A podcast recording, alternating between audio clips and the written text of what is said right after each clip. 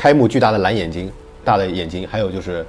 它显示的洛杉矶的那个夜景，就是巨大的钢铁建筑，然后喷火。对，根据这个导演的专访，他谈提到过他去香港的一段旅行，然后他看到了九龙寨，当然现在这个拆掉了，作为违章建筑直接拆掉了。但之前的这个九龙寨，你也可以想象，就这种非常逼仄，然后又非常小的空间里面，拥有一个巨大的社会，但同时它也是，呃，整个世界经济最发达的地区之一。对对对对。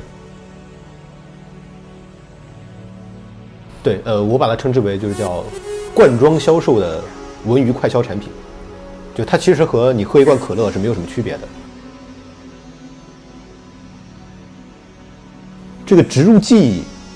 去过现在的生活，很接近于我们登台表演塑造人物的这种体验，是接近的，是类似的。大家好，欢迎来到新一期的音缺思听，我是马克。生活在科技蓬勃发展的年代。我们每时每刻都享受着科技带来的进步成果，但它也会同时给大家带来一种距离感或是焦虑感。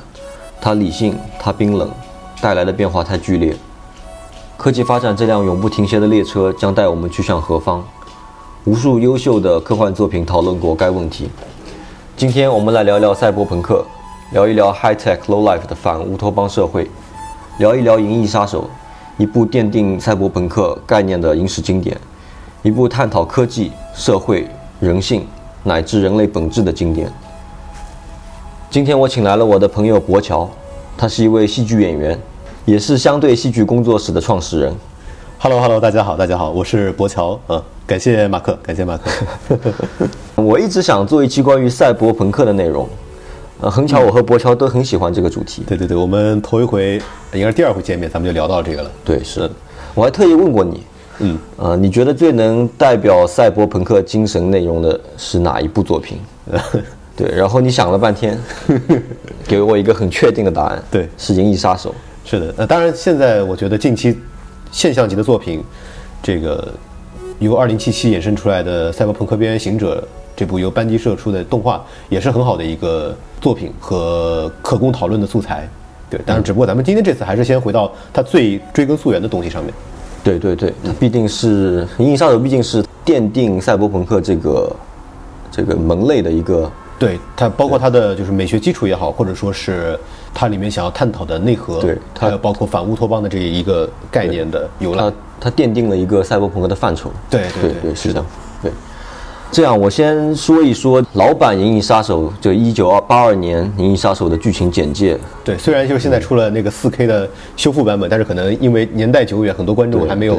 看过它。对，甚至对没有看过，包括看过的也需要。对，可能更接近的，可能看了《二零四九》，就是前两年上映的这部片子。对我个人觉得这部还是比《二零四九》好一点，是吧？但我觉得《二零四九》它其实，它为了就是观众的可看性，它做了一些调整。它可能对于现在观众。更加适应一点，只要能够接受它的更符合口味，对，能接受它的叙事节奏缓慢就 OK。对，是的，是的。好，那我来介绍一下剧情，请吧。故事设定在二零一九年，因为人类对于地球的过度开发和战争，人类开始殖民其他星球以获得资源。Tyrell 公司开发出了类似于人类的仿生人，在殖民地做奴隶。为了防止奴隶最终产生独立意识，反抗统治。泰瑞尔将其所开发的产品的寿命限制为四年，嗯，并禁止仿生人访问地球。如果在地球发现仿生人，将被银翼杀手退休。对，实际上也就是直接把他们干掉了，枪毙嘛，对，干掉你嘛。对，其中开发的最新的四个仿生人，在殖民地反叛后逃回地球，想要找泰瑞尔为其延长寿命。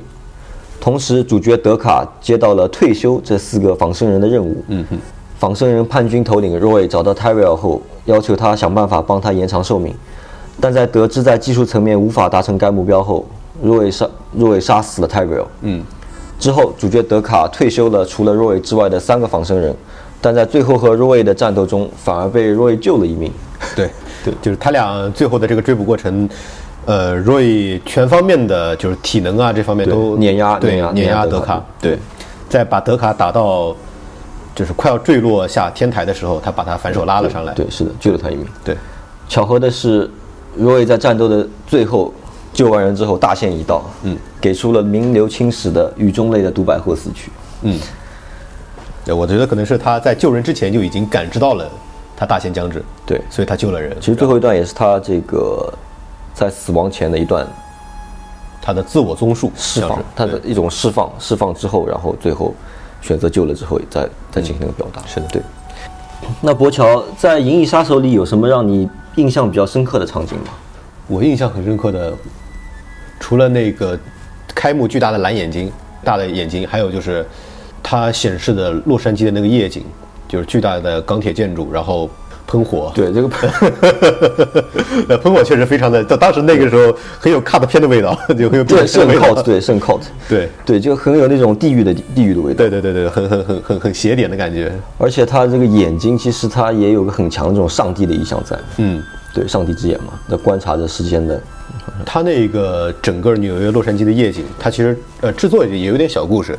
它是像就是特摄片一样，拿那个铁片做了整个的城市的景观。这个铁片是当时的剧组工作人员、剧务还有美术他们一个一个就是焊出来的，好像花了花了得有个几十天时间，然后去做了这么一个巨大的一个盆景夜景，用来拍这一段。然后这个电影也是在当时特效不发达的情况下，用大量的实景去做未来的感觉。对，嗯，就他这个所塑造的城市的话，其实放在今天来看，完全也 OK，对对对对，视觉效果非常好。对对，这个也是就是很奇很很奇妙的一点。他们当时所有的招牌啊，还有商店的这些广告牌之类的，这些视觉上的概念，都是请了当时的一位未来艺术家去做的视觉设计。呃，没有想到今天很多的招牌，它真的就如他们当时所设计的一样。他们当时是没有任何依据，只是单纯的觉着通过审美风向的这个预测，他们去做了这样的设计，就未来三十年后的场景是什么样的。结果现在真的很多城市的夜景，对或者说招牌，或者说是广告的这种呃审美趋向，就真的如他们当时所预言的这样对，包括现在在我们常州这个城市看到一些小酒吧呀，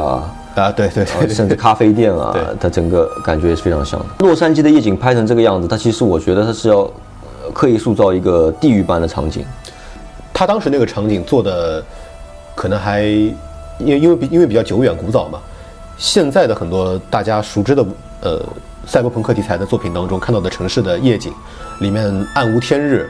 呃大量的浓烟蒸汽，对还有这个全息的广告，无处不在的这种喧闹的广告声，呃或者是循环播放的乐曲，还有巨大的三维立体的人物广告，这些都很直观的显示了所谓的高科技低生活，就是对，是的，这个整个的生存环境很压抑黑暗，它仿佛像一个像一个地巢一样，呃，像一个巢穴，永远没有日光，但同时它又如此的靠依靠依托工业来产生这种非常炫目的效果。对，根据这个导演的专访，他谈提到过他去香港的一段旅行，然后他看到了九龙寨，当然现在这个拆掉了，作为违章建筑直接拆掉了。是的但之前的这个九龙寨，你也可以想象，就这种非常逼仄，然后又非常小的空间里面，拥有一个巨大的社会，但同时它也是，呃，整个世界经济最发达的地区之一。对对对对，对，这个就给了他很多这种灵感。也就为什么现在的我们看到作品里，当赛博朋克题材作品当中，那么多的汉字的招牌，以及带有日本元素形象的这种 logo 啊，或者说是广告，就是因为赛博朋克最早的艺术灵感来源就来源于中国香港以及日本，对，就是。从那边取的材，都是巨大的社会财富之下，但是人们却依然生活的非常的生存空间很压抑。对，而而且我觉得潜意识中，我也觉得这是西方人的一种焦虑。一方面是这部电影是拍于一九八二年嘛，吧对对对对对那个时候日本的经济已经对，应该是它就是在最高点，是的，应该他号称要买下美国嘛。对，是那那西方人就普遍有这种自己这个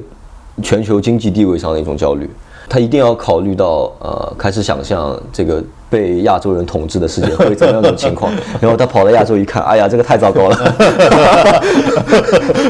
啊，直接让日本失去三十年。对。但是我觉得这个开头，影片的开头，它也直接点出了这个导演心中的这种反乌托邦的赛博朋克的社会。嗯，我其实觉得这个也有一点隐隐喻这个工业时代、工业革命时代，像是呃伦敦、纽约这种地方，大量的重工业工厂建立以后，遮天蔽日的乌云，然后整年的酸雨，这种这种这种工业景象。不过这个有意思的是，当时用这么多烟雾，包括什么所谓的雾霾啊，嗯但其实他们经费有限，因为他拍摄实景的时候，他没有那么多钱去造一个特别庞大、特别真的实景，那他们就干脆加点水蒸气啊什么。喷烟，对对对对对，是的。他们当时的夜景也都是，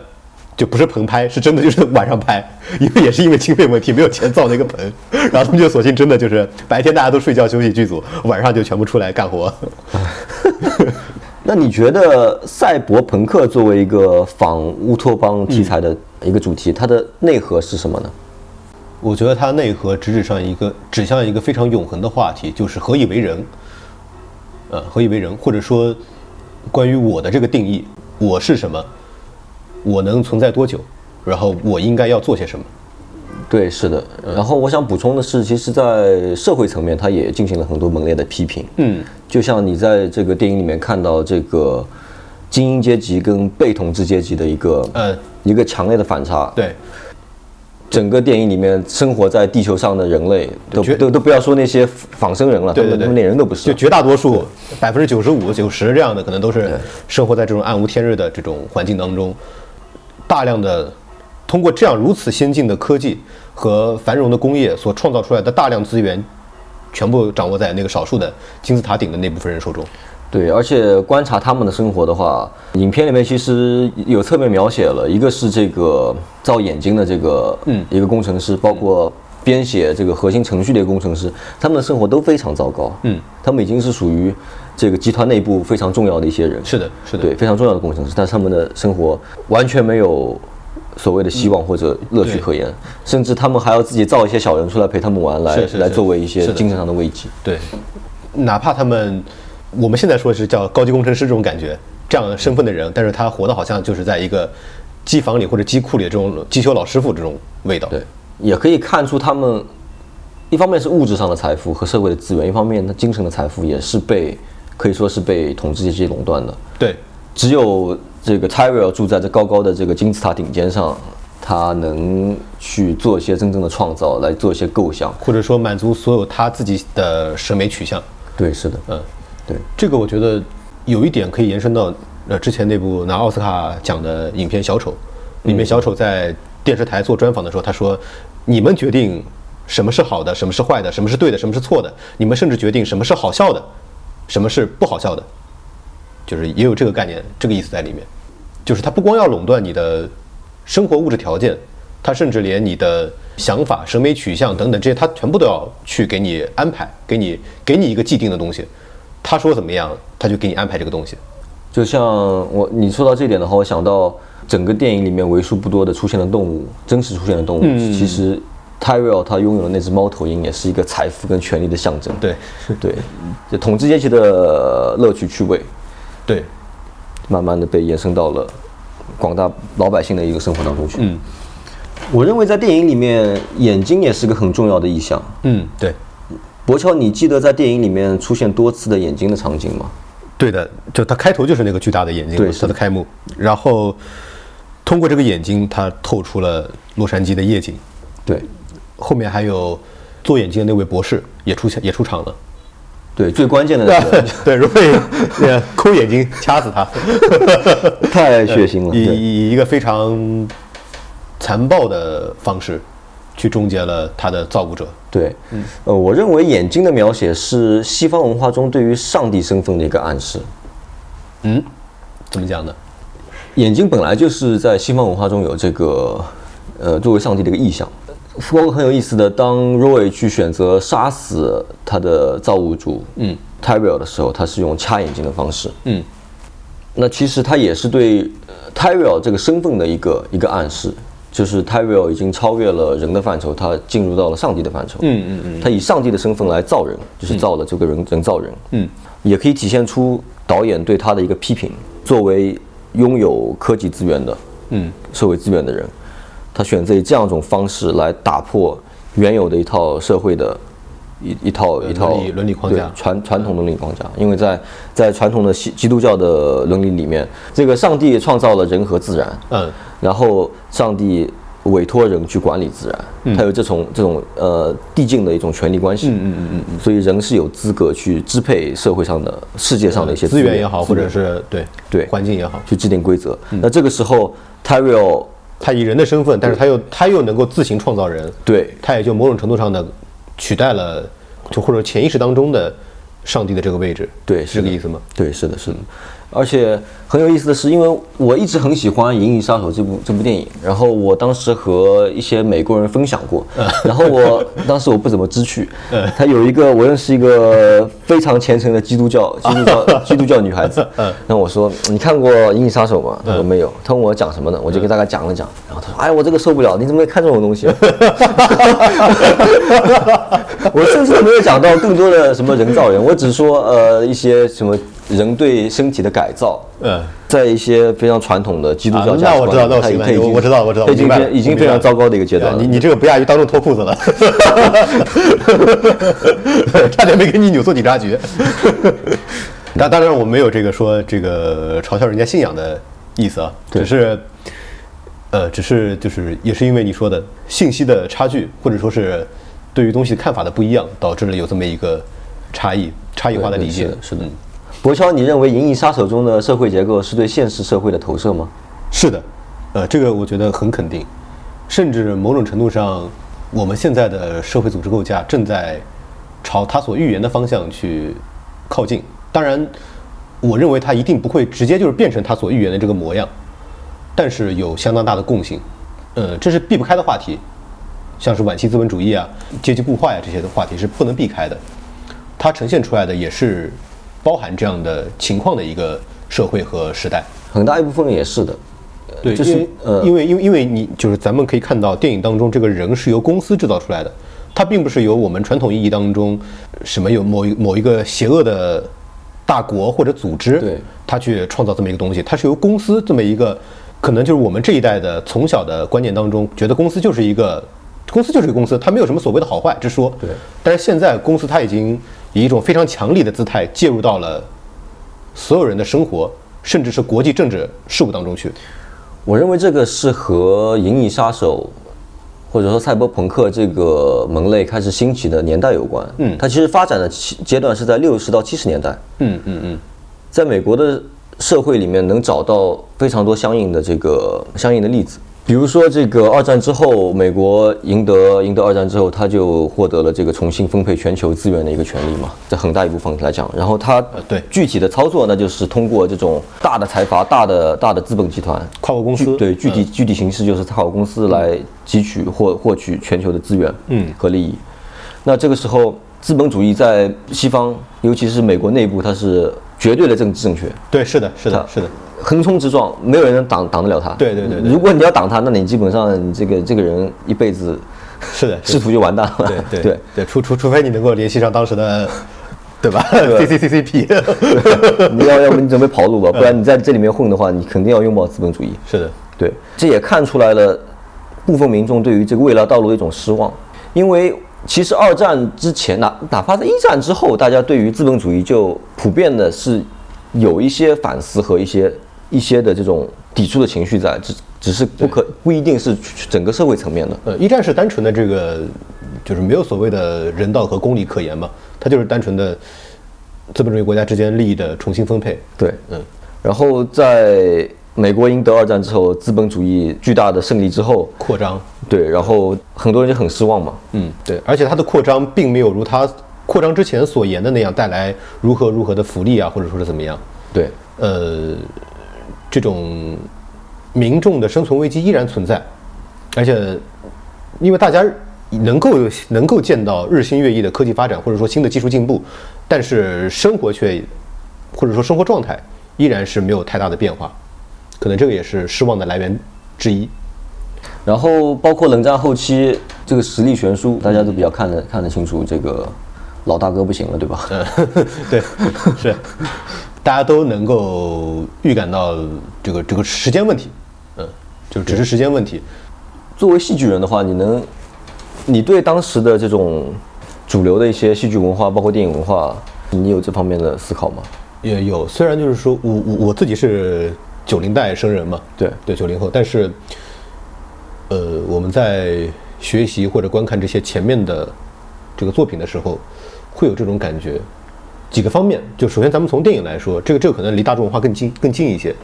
在冷战结束以前的时候，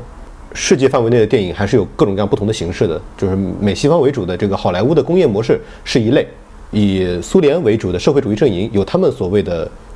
政治艺术电影，然后欧美国家等等这些地区也有也都有它各自的独特文化背景的作品。那个时候甚至可以说是世界上有多少个国家，有多少国有多少有多少国家能够拍电影，那么就有多少种艺术门类，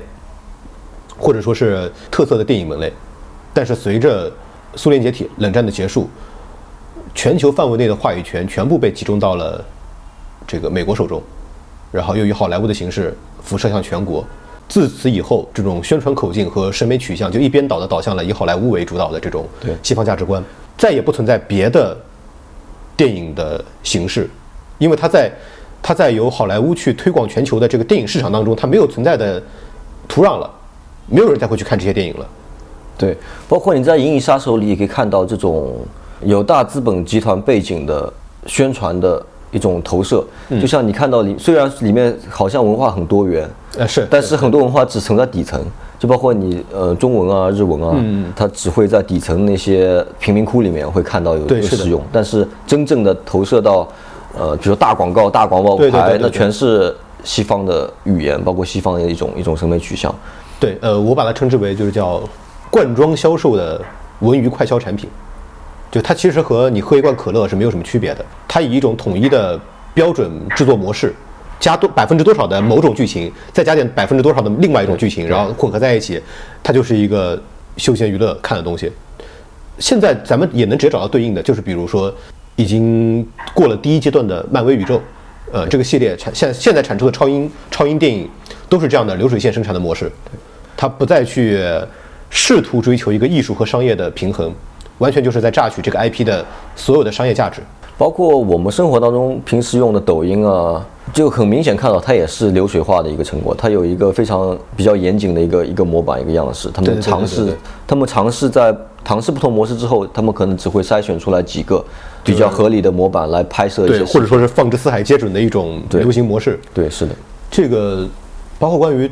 抖音平台或者说这种短视频平台，我个人是不觉得它是，不认为它是文化载体或者说是文化平台，而认为它是一种它是一种类似于超市这样的消费品展示平台。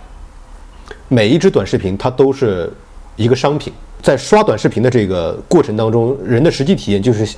我认为是比较接近于在浏览一个没有尽头、可以无限浏览下去的超级市场。它这个超市已经大到你这辈子也逛不完。对，而且在这个过程当中，你甚至不用付出金钱，你唯一要支付的货币是你的时间，而你看到的每一只短视频就是你的所得，而你这个所得并不是任何一种内容，而是形式、形式化的东西。只要它够博人眼球，让你看到了它，你把它看完了，你就已经有所得了。当然，这个所得到底是到底能不能得到的什么东西，对于个人来说其实是不好说的。只是从商业的角度来说，它已经给了你商品了，你已经完成了支付。对，嗯，但这个我还是认为它是肯定是广义上的一种文化产品，毕竟只要是人接受信息，包括对人产生思想上的影响那，那就是文化产品。虽然它是个非常糟糕的文化产品 包括在六七十年代，美国它也有巨大的科技的飞跃嘛，嗯，对最大的那就是电脑还有因特网嘛。对，在这两个技术的出现，你也可以，它已经带给了人类很多的幻想。嗯，其实，在最初，在计算机被发明之后，就图灵发现这个东西可以可以做之后，做出第一台计算机以后，嗯，大家对于人工智能已经有了充分的想象，对，很乐观那个时候，非常乐观。对，很有意思。当时的科学界、计算机科学家们普遍认为，可能人类在二十年甚至激进一点的认为十年之后就可以出出现人工智能，嗯但是后来发现完全行不通，包括我们到今天，是的，你都不能说很很有有很有信心的说，我搞出来一个像人一样的人工智能，对，对，这其实是当当时的一种乐观，但同时它也有一种一种对于人类对未知、对于科技的本本能的恐惧。因特网和电脑已经向一些大家没有没有预期里面的一种方向在发展。对，是的，呃，而且它已经呈现出一种它不完全受人类控制的表现。对，这个已经这个特质已经已经出现过了。所以说，人类对于它那对于对于他的这种完全控制的，觉得我创造了他，我可以完全控制他，这种自信已经不再那么那么充足了。对，而且这个控制和被控制的概念也变得很暧昧。对对对，是的，就它会有种反噬其主的味道。对，到底是谁控制谁？对，尤其在我们今天这这个话题是可以说是我们天天都会面临到的。对，尤其你在刷抖音的时候，到底是你在选择视频，还是在视频选择你？对对对，大数据的在大数据的这个加持之下，对，是呃，到底是你在主动选择，还是说人为的由一套算法给你建立了一个信息茧房？你无论怎么样，你都在这个圈子里面。对对，你见不到超出这个算法的可能性的东西，你想象不到。很有意思的是，在《银翼杀手》里面，对于这个仿生人的鉴定，它是使用共情测试一种方式。对对对，它不是说，呃，因为因为仿生人的概念，它不是说机器人，它可以说我直接扫描看你里面有没有机械结构来判断判定。对对，它在生物上跟人类没有什么差异嘛。对，所以要靠这种。看似很玄学的共情能力测试来去做检测，对，但是后来泰瑞尔又选择打破了这，他尝试打破这一个壁垒，嗯，他选择创造了 Rachel，嗯，然后给 Rachel 植入了人的记忆，然后还很嘚瑟的让德卡去帮他测一测，你能测出来吗？对，呃，这这这个刚刚咱们之前前面前情提要的时候没有讲到嘛，就是关于剧情里，是是，呃，这个第一代的复制人，就是影片当中，呃。实际上，他在公司产品里面是第六代，他们是只有四年的寿命，而且生来是没有植入记忆的，就是就是空白的。呃，从他们投入到生产当中去，他们就作为人的奴隶去从事劳动工作。然后 Rachel 是作为第七代，呃，复制人，呃，仿生人，他是植入了一段人造的记忆，来通过这个来帮他塑造他的成型的人格，这也就引出了我们后面的这些话题嘛。就是当你没有记忆的时候，共情能力测试好像就已经足够对你进行区分了。而他有了一个童年，他形成了自己的独立人格之后，他好像这个就不太管用。对，所以也可以看出来，Tyrell 他是个资深老变态嘛。他已经对 对非常恶趣味，对对人和对对人性没有丝毫的敬畏，他他完全认为自己可以支配，他可以再创造。对他有一些这种。所谓的极端理性这种味道，呃，他可能甚至自身都没有把自己作为一个人来看待，而是把这个人拆成很多部分。《银翼杀手》里面大多数角色我都是可以共情的，但是我理解不了，我很难理解 Terry，我不知道他他在他在干什么。确实，一个手握这样资源的人，他一手创造了这样的一个就商业帝国嘛，他的审美趣味就很怪。或者说，可以把他视作为一个，就是完全、完全被技术所俘获的人类。他的一切创造和他的个人的取向，都其实是为了他所掌握的技术而去服务的。他可能在挑战自己的智力的边界，嗯，自己理性的一个边界。嗯，因为造什么东西都没人造人难嘛。是是是，对吧？在在不介入就是生物技术的情况下面，对，是的。包括剧情里面这个 Sebastian 就是一个高级工程师了，嗯，去见 Tyrell 的时候，他想到的办法是陪他下棋，就可见 Tyrell 这个人对于理性有多么的执着。对，他剥离了他作为人的这一部分，或者说他认为这一部分是无关紧要的。他认为，他作为人的价值体现在于他有如何多么惊世骇俗的创造和发明。我觉得这个可能也是影片当中仿生人们对于这个造物主的某种憎恨的来源。对，它其实象征了一种人对于这种，因为到最后咱们现在可以说嘛，咱们事后可以说，实际上这个仿生人他已经进入人的范畴了。当他拥有了情感和就这些东西以后，他其实已经进入到了人的范畴。通俗的来讲。而他的造物者其实是已经进入到了非人的范畴，呃，因为在 Roy 见到 Tyrell 之后，他们的对话嗯，Roy 是把 Tyrell 当做 father。对，当然这个 father，呃，中文语境下面只有父亲这一个翻译，对对对对。但是英文下面有有有其实我们神对。我们反过来看，我们回顾他的话，其实更像是一个呃神，他的造物造物主。对。在这个里面，你是看不到 Tyrell 对他的创造出来的对他他不孩子有把他作为子嗣孩子有任何的爱的，他他把自己的小孩培养的健壮无比、聪明无比，但是你他把他送到殖民地去作为奴隶，对作为奴隶，对，所以若伟做出那个选择，去掐死他的造物主，嗯，一方面是有他的合理性，因为在他那个情况下，他为了求求得永生，他从殖民地反叛回到地球，对不远万难，就不对辞万难过来。见到他之后，得知说技术层面上还是要死啊对，没办法，我救不了你你看着办吧。而且我也说实话不怎么 care。对当然我对我自己的技术是很有信心的。你看我儿子做的这么好，对对，你你能够你能够从一个星球飞过来，挺好的，我挺自豪的，我挺自豪的。他这个颇有一种，就是你看我造的造的东西，就是皮实又耐用，金哪有金出来这种味道。对 然后若伟若若伟实在是，其实大家可以多多多多少少体验到吧。你在那个情况下面，你你没有办法再活下去，然后你所呃你没有什么有追求的，因为那个时候他的所有的兄弟兄弟朋友全死掉了。对对，是的，他女朋友死掉了，他同伴也死掉了，对，跟他一起来地球对。找泰瑞尔都他没有什么可以留恋的东西，对。但现在只有一种痛苦，然后他他他他作为人，啊，这个其实体现了他作为人的社会性的一部分一面。嗯，当他所有的社会面联系切断以后，他这个人就没有办法，就是独立存在了。对，而且用这么野蛮的方式杀死自己的造物主，也是一种兽性的释放。我认为他甚至是比兽性更黑暗的。有点西方语境里面弑神的这种味道。对，是的，他他做的事情就是弑神。嗯，当然这个这个和之之后他救德卡这个行为来说，它其实形成了非常鲜明的对比。对，是的。对，那当然这个拯救我也不觉得是属于这种道德上的什么善心发作啊之类的，也不是这个原因。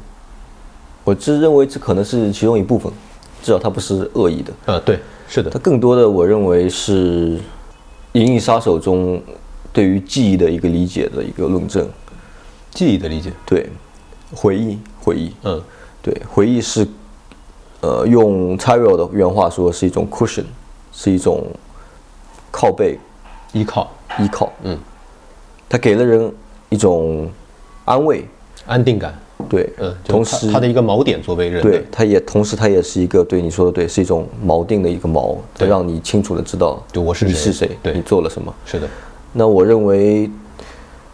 若伟最后做这个选择，是和他之前的这个行为是分不开的。嗯，因为从他杀死他的造物主这一刻，你就可以清楚的感受到，感受到他是一个彻底迷失。用脱缰的野马来讲，已经是都不够，这个程度都不够这么深。对，就以他个人的情况而言，他那个时候是再没有一个指导性的东西去引领他的生活和行动目标。基本上人也做不出比这更黑暗的事情了。对，我认为他是很认真严肃的在考虑了一下这个问题，他到底应该怎么面对的自己剩下来这点时间。嗯，对对，刚刚提到记忆的事情嘛，它里面的理论是说，记忆它塑造了现在的人，是吧？你就因因为有回忆，所以才有现在，因为有回忆，才会有一个完整的人。呃，因为有回忆才会有完整的人。嗯，然后由此还衍生出了，而且他因为有回忆，产生了共情的能力。因为你只要想在那个在植入回忆之前，所有的这个仿生人他只能通过十几道、二十道的测试，但是 Rachel 因为有了那个记忆，他可以做一百多道。嗯，对，因为刚刚咱们提到 Rachel，她是因为植入了人为制造的这个这个这个童年记忆，对对吧？他有了，他通过这个，他通过这个记忆，他能够产生共情能力，进而通过共情测试，然后这个就产生了一个新的问题，就是回忆，回忆到底是在回忆什么东西，或者说回忆的哪一哪一哪一个部分塑造了人的共情能力？这个也是很有意思的，因为听 Rachel 对于她的过去生活的呃描述所所谓过去生活啊，对对对回忆的描述，都是一些很微不足道的东西。对，然后然后他还能够非常清晰的回忆出这些、呃小细节小细节。对，但是我们大家都有回忆的这种经历嘛，体验，就回忆其实是模糊的，你并不能够清晰的记得，就事无巨细的记得当时那个场景当中有什么是有什么花、什么草、什么人、什么物。人的回忆，它都是以某一个特定的事件，而事件伴伴生的你的一段情感作为一个关键节点去串联起来的，并不是说一整段完整的像影片一样很忠实的一个镜头换过去，画面里面每一样东西都出现，你都能够把它回忆起来。其实是一个点一个点的。对对，我觉得你说到两点，就是第一个，第一点是记忆最重要的一个部分，其实是情绪，是一种情绪的唤起。就像很多时候，我们可能闻到某一个特定的味道，会想起到某一段特定的时光。对，可能因为你在做什么事情的时候，或者和某人共处某个事情的时候，呃，你们做了同样的事情，然后这个过程当中有这个味道，对，然后你也就再次闻到这个味道的时候，它唤醒的是你那一段的共处的情感、情感经历、情感体验。的。第二点的话，其实记忆是被一直被重新塑造、重新定义。对对对，是的。我们每一次回忆都是在给它加码，给它像油画一样又加了一层颜色上去。对，所以你觉得这个 Rachel 的这种植入式的记忆，其实是一种露出马脚的不够真实的一种记忆吗？就是他们这个 从技术层面来说是的，但是我也觉得给了他记忆之后，他通过自发的回忆，每当他去调动这一段记忆的时候。他也就是在创造属于属于他自己的记忆，他在创造自己。对，所以不停的在，所以未见得就这一切都是假的，真也可以从假中来。其实其实是这样的，当你在做某一类事情的时候，你会，或者是你在某一个阶段的时候，你会，你对自己的定义可能会慢慢的有些细微的变化。对，但这些变化也会投射到你对过去回忆的一个定义上面。嗯，比如说你现在。整天做好人好事，然后你会 跟自己说，其实我一路来一直我一直是个好人。你看我小时候我扶老奶奶过马路，中学时候给同学带饭吃，嗯，我现在又怎么怎么怎么样去高风亮节见义勇为，嗯，对，是那那这是一个叙述，但如果说你一段时间你整天干坏事，你说哦我生来就这个样子，我小时候整天打架啊，我这个怎么怎么怎么样，其实它也是跟你现在的一个状态非常相关的，嗯。嗯。最后，Roy 他最后的理解，对于他的这个仿生人的一辈子的理解，虽然只有短暂的四年，嗯，我觉得他得到的结论是，我这辈子最宝贵的财富是回忆。我这么说的原因呢，是是整个独白就救完了这个德卡之后，整个独白他都是在讲回忆。我倒有一点不一样的看法，嗯，就我认为回忆是一个结果。是他所得到的一个成果，但是他真正所感念于心中的，是他真实的体验，是他真实的经历，而回忆是他真实经历的一个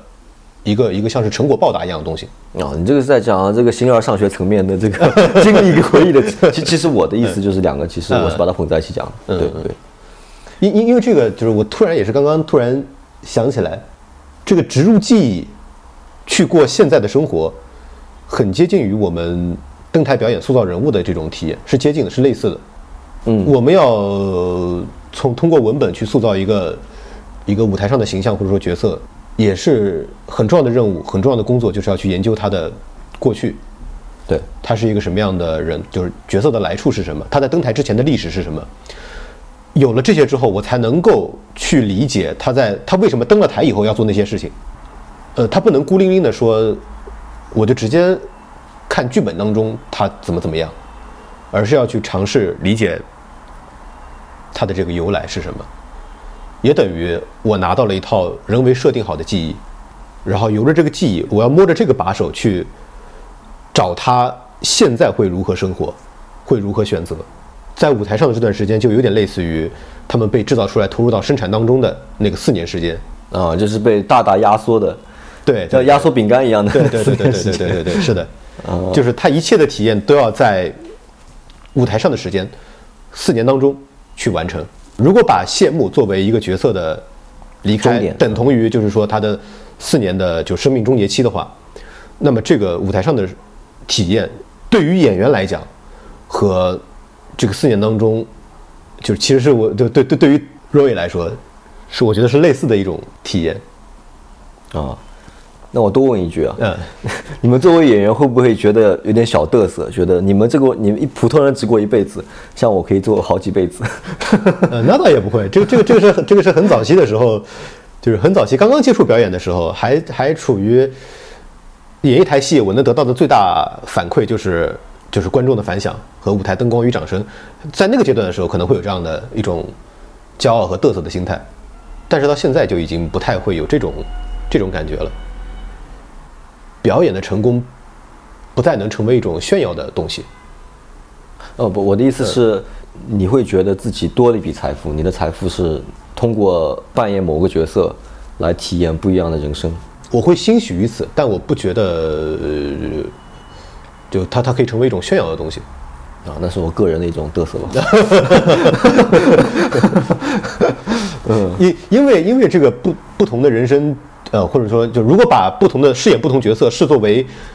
体验不同的人生经历的话，体验的越多，越会让你觉得并不能完全掌握，就是你你你你未知的也就越多，你不了解的也就越多。嗯，它有点接近于这个叫知识的积累。如果你知道的本身就很少，它它就一个圆嘛，你接触到的未知面也就少。那我知道对对对我，知道你意思。对，就它它是它是接近类似的一种体验。那你觉得 Roy 当时死之前去讲的那段那段话，他是想表达什么？他是一种什么心态来讲的呢？最后的那段独白，对，嗯我觉得颇有种就是钱塘江上潮信来，今日方知我是我的味道。就是在这一刻，他也体验到了，或者说他也明白过来了，他的真实体验所塑造的独属于他的个人回、个人记忆、个人回忆，视他为人的一个基础。有这个东西在，他已经可以自豪地称自己为一个人，一个人类。而且在这个过程当中产生的情感、产生的情绪，都是无可辩驳的真实。他已经不需要别的锚点了。对他，其实，在最后一刻，他死之前，他肯定是找回了所谓的做人的一个尊严。他知道自己是广义上的人。如果说要拿靠枕为例的话，就是这一刻他他有了，他找到了，对，是的，而且他意识过来这个东西是他自己给自己的。对，而且他意识到了自己作为仿生人的这个身份到底意味着什么。而且我觉得他把仿生人摆在了个比人类更高的位置，他是一种居高临下的一种，对吧？老子过来人来教教你，教教你人生的道理。对对对对对。然后德卡在那懵逼的看着他，对你你德德卡还不知道发生了什么呢。呃，你你你你说你是人，老子比你更像人，这种味道。然后他他说的很前面两个台句很有台词很有意思，活在恐惧就是这种感觉，这就是作为奴隶的一种感觉。对，他是对德卡说这个话的，就是吊在那时候。对，就是老子以前也做过奴隶，所以你现在掉在那里等死的，在那种掉下去之前那种死亡的恐惧，我是体验得到的，就临在深渊之上的这种感觉。对，而且他是用了“奴隶”这个词，嗯，就是在他来对他来说，他对他来说，这个这个奴役不是来自于他人，因为对于德卡来说，没人奴役他，他是快死了，对，对吧？这不是一个奴，他不是一个被奴役的一个状态，呃，不是说被别的个体奴役，而，是他是被自己的恐惧奴役的，呃，我觉得也有一点就是被命运所奴隶的感觉。对，嗯，是的，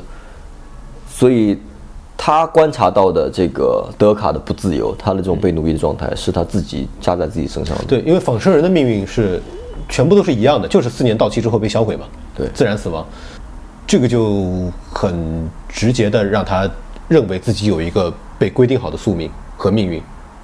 他的尝试求生、延长寿命，也有也有就是打破这种命运的味道在里面。你说的命运，其实跟我说的这个恐惧不是一个，嗯一一个范畴。嗯，我认为更多的是，我认为人在那个状态下，就身临其境的想，德卡在那吊在那快死了，我觉得他没有时间来想命运，啊对吧？是的，是的，是的，是的，他可能更多就是一种本能的恐惧。是的，老子快要死了，你快来救救我。对对对对对然后，然后他救了他一把。嗯我认为这一点他也是，呃，Roy 的，他看的也很透彻。我觉得他是悟到了真正的奴役是是什么。我认为他在他眼里真正的奴役是，呃，被自己的恐惧所统治，嗯，对的，对吧？他他已经说了，是的，这就是他已经点说的很明白。这会导致他所有的行动都完全围绕这个恐惧所去展对，开。是的，甚至这个恐惧都不一定是别人给你的。是的，就是就是他他会被这个恐惧而吞噬，没有自我的这个对，你会你的你你的行为就绕着这个恐对惧走恐惧大转，对对，你你只有逃命这一条这一条，你的所有都为了这一个去行动。对，所以 Roy 他是过来人来教育 德卡的感觉，就是我当当年我在我我已经趟过这一我在做奴隶的时候，对那个恐惧不输给你的恐惧，我天天都恐惧，你只是在那快死的恐惧，对你只是现在对今天才有这么一番，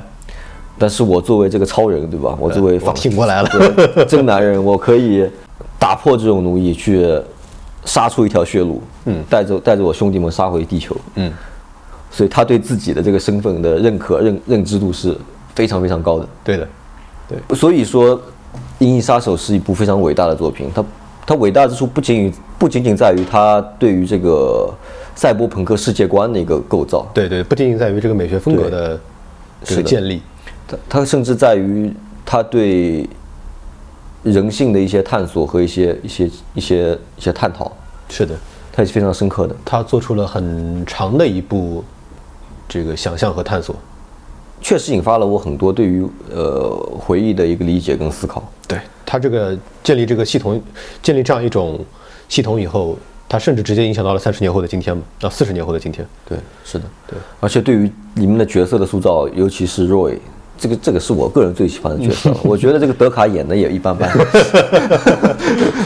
啊而且就是就是很很很